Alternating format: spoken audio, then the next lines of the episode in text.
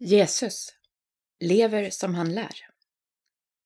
En artikel i serien Fokus Jesus av Erik Åberg. Sedan talade Jesus till folket och till sina lärjungar. De skriftlärda och fariseerna hade satt sig på Moses stol. Allt som de lär er ska ni därför göra och hålla. Men deras gärningar ska ni inte ta efter. För de talar men handlar inte. Matteus evangeliet kapitel 23, vers 1-3. Man kan bli inspirerad av ledare som, när ingen ser, ändå följer sina principer. Andra gånger faller en ledares budskap därför att den själv agerar helt annorlunda än den lär. Hur förhöll sig Jesus till vad han själv lärde?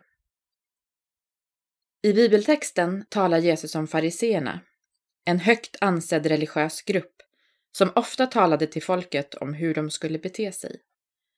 Problemet var att fariseerna sa till andra hur de skulle agera, men inte själva följde sina förmaningar. Jesus säger att fariseerna är hycklare och att deras handlingar inte är för Gud utan för att de själva ska bli sedda av andra människor och få beröm. Skillnaden mellan Jesus och fariseerna Jesus undervisade också folket om hur de skulle agera och inte. Undervisningen han gav är riktad också till oss som följer honom idag.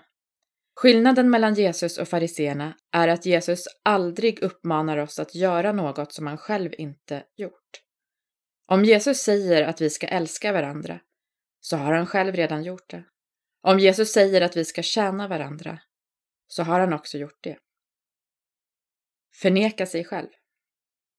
Ett tydligt exempel är när Jesus tidigare i Matteusevangeliet, kapitel 16, vers 24-25, säger Om någon vill följa mig ska han förneka sig själv och ta sitt kors och följa mig. Den som vill rädda sitt liv ska mista det, men den som mister sitt liv för min skull ska vinna det. Jesus säger alltså att vi ska förneka oss själva och följa honom. Här syns det tydligt att Jesus själv gör det han säger att hans följare ska göra.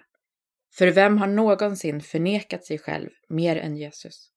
Jesus offrade sig själv och gav bokstavligt talat sitt liv för oss, för att vi skulle bli förlåtna och få evig gemenskap med honom. Vi kan lita på Jesus. Idag kommer det ofta fram skandaler om stora ledare som begått allvarliga synder. Vi kan vila i att en sådan skandal aldrig kommer hända Jesus. Han levde alltid som han lärde, varenda minut av sitt liv, och fortsätter att göra det. Han är ingen hycklare.